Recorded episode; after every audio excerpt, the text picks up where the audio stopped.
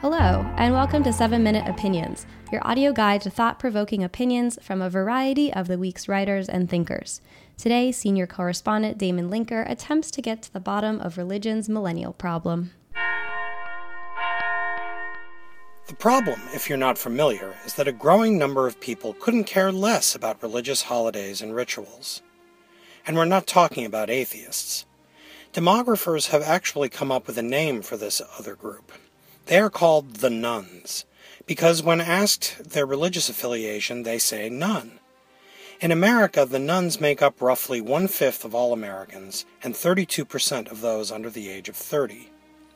What's interesting is that a good number of the tens of millions of nones pray and claim to have spiritual experiences, but they have no interest in joining concrete religious institutions or abiding by religious traditions of any kind. For them, organized religion simply isn't an active option. What, if anything, can organized religion say in response to the rise of the nones? How might they make a case for religious faith and observance? Why should a young person choose to be seriously religious today?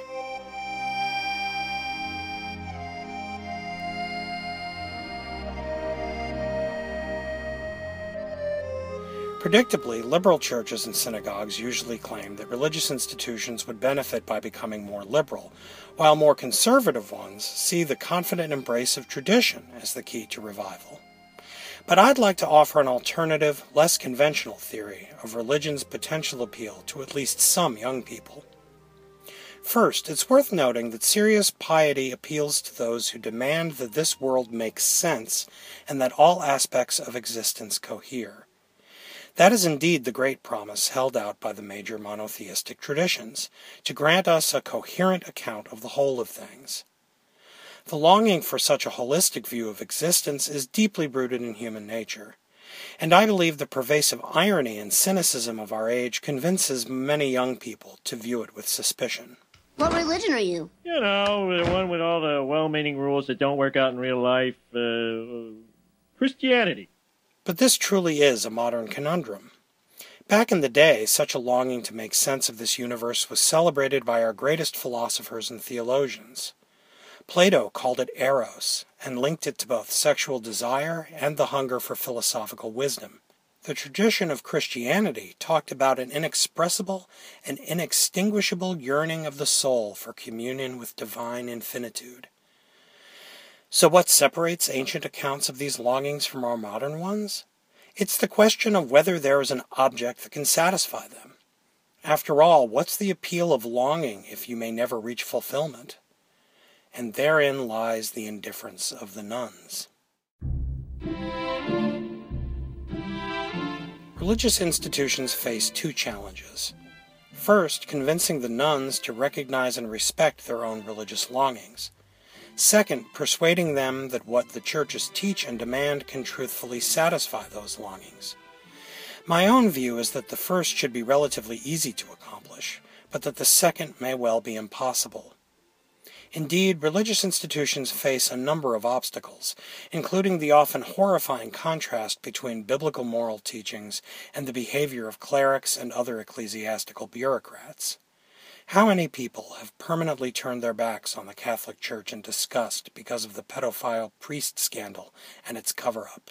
The Pope's statement this morning is the first time he has apologized for the sexual abuse of children by priests in the Catholic Church. It is significant for the strong language which the Pope uses. He calls it an evil which the Church will not step back from, and he says that sanctions must be imposed. Despite Pope Francis's recent apology, I suspect the Catholic Church may have lost some members for good. But perhaps the most daunting obstacle to getting the nones to treat traditional religion as a viable option is the sense that it simplifies the manifest complexity of the world. Yes, we long for a coherent account of the whole of things, but we don't want that account to be a fairy tale. We want it to reflect and make sense of the world as it is, not as we childishly wish it to be. The tendency toward oversimplification is a perennial temptation for all forms of human thinking, but it's especially acute in matters of religion. There is a whole, and it can be grasped, but it is a complex whole, a pluralistic whole, a differentiated whole shot through with contradiction and paradox.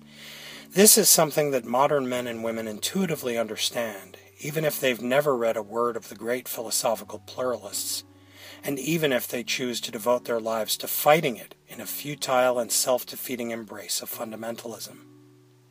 Until religion comes to grips with and responds creatively to the fact of pluralism, it will find itself embroiled in a battle against reality. And that is a battle it is bound to lose.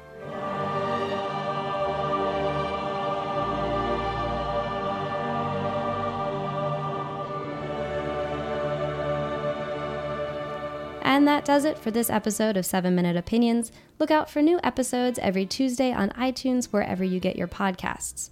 For more from this series or any of the week's podcasts, including 7 Minute Explainers and This Week I Learned, go to theweek.com slash audio. And if you like what you hear, subscribe, tell a friend, or give us a rating or a review on iTunes. Happy listening!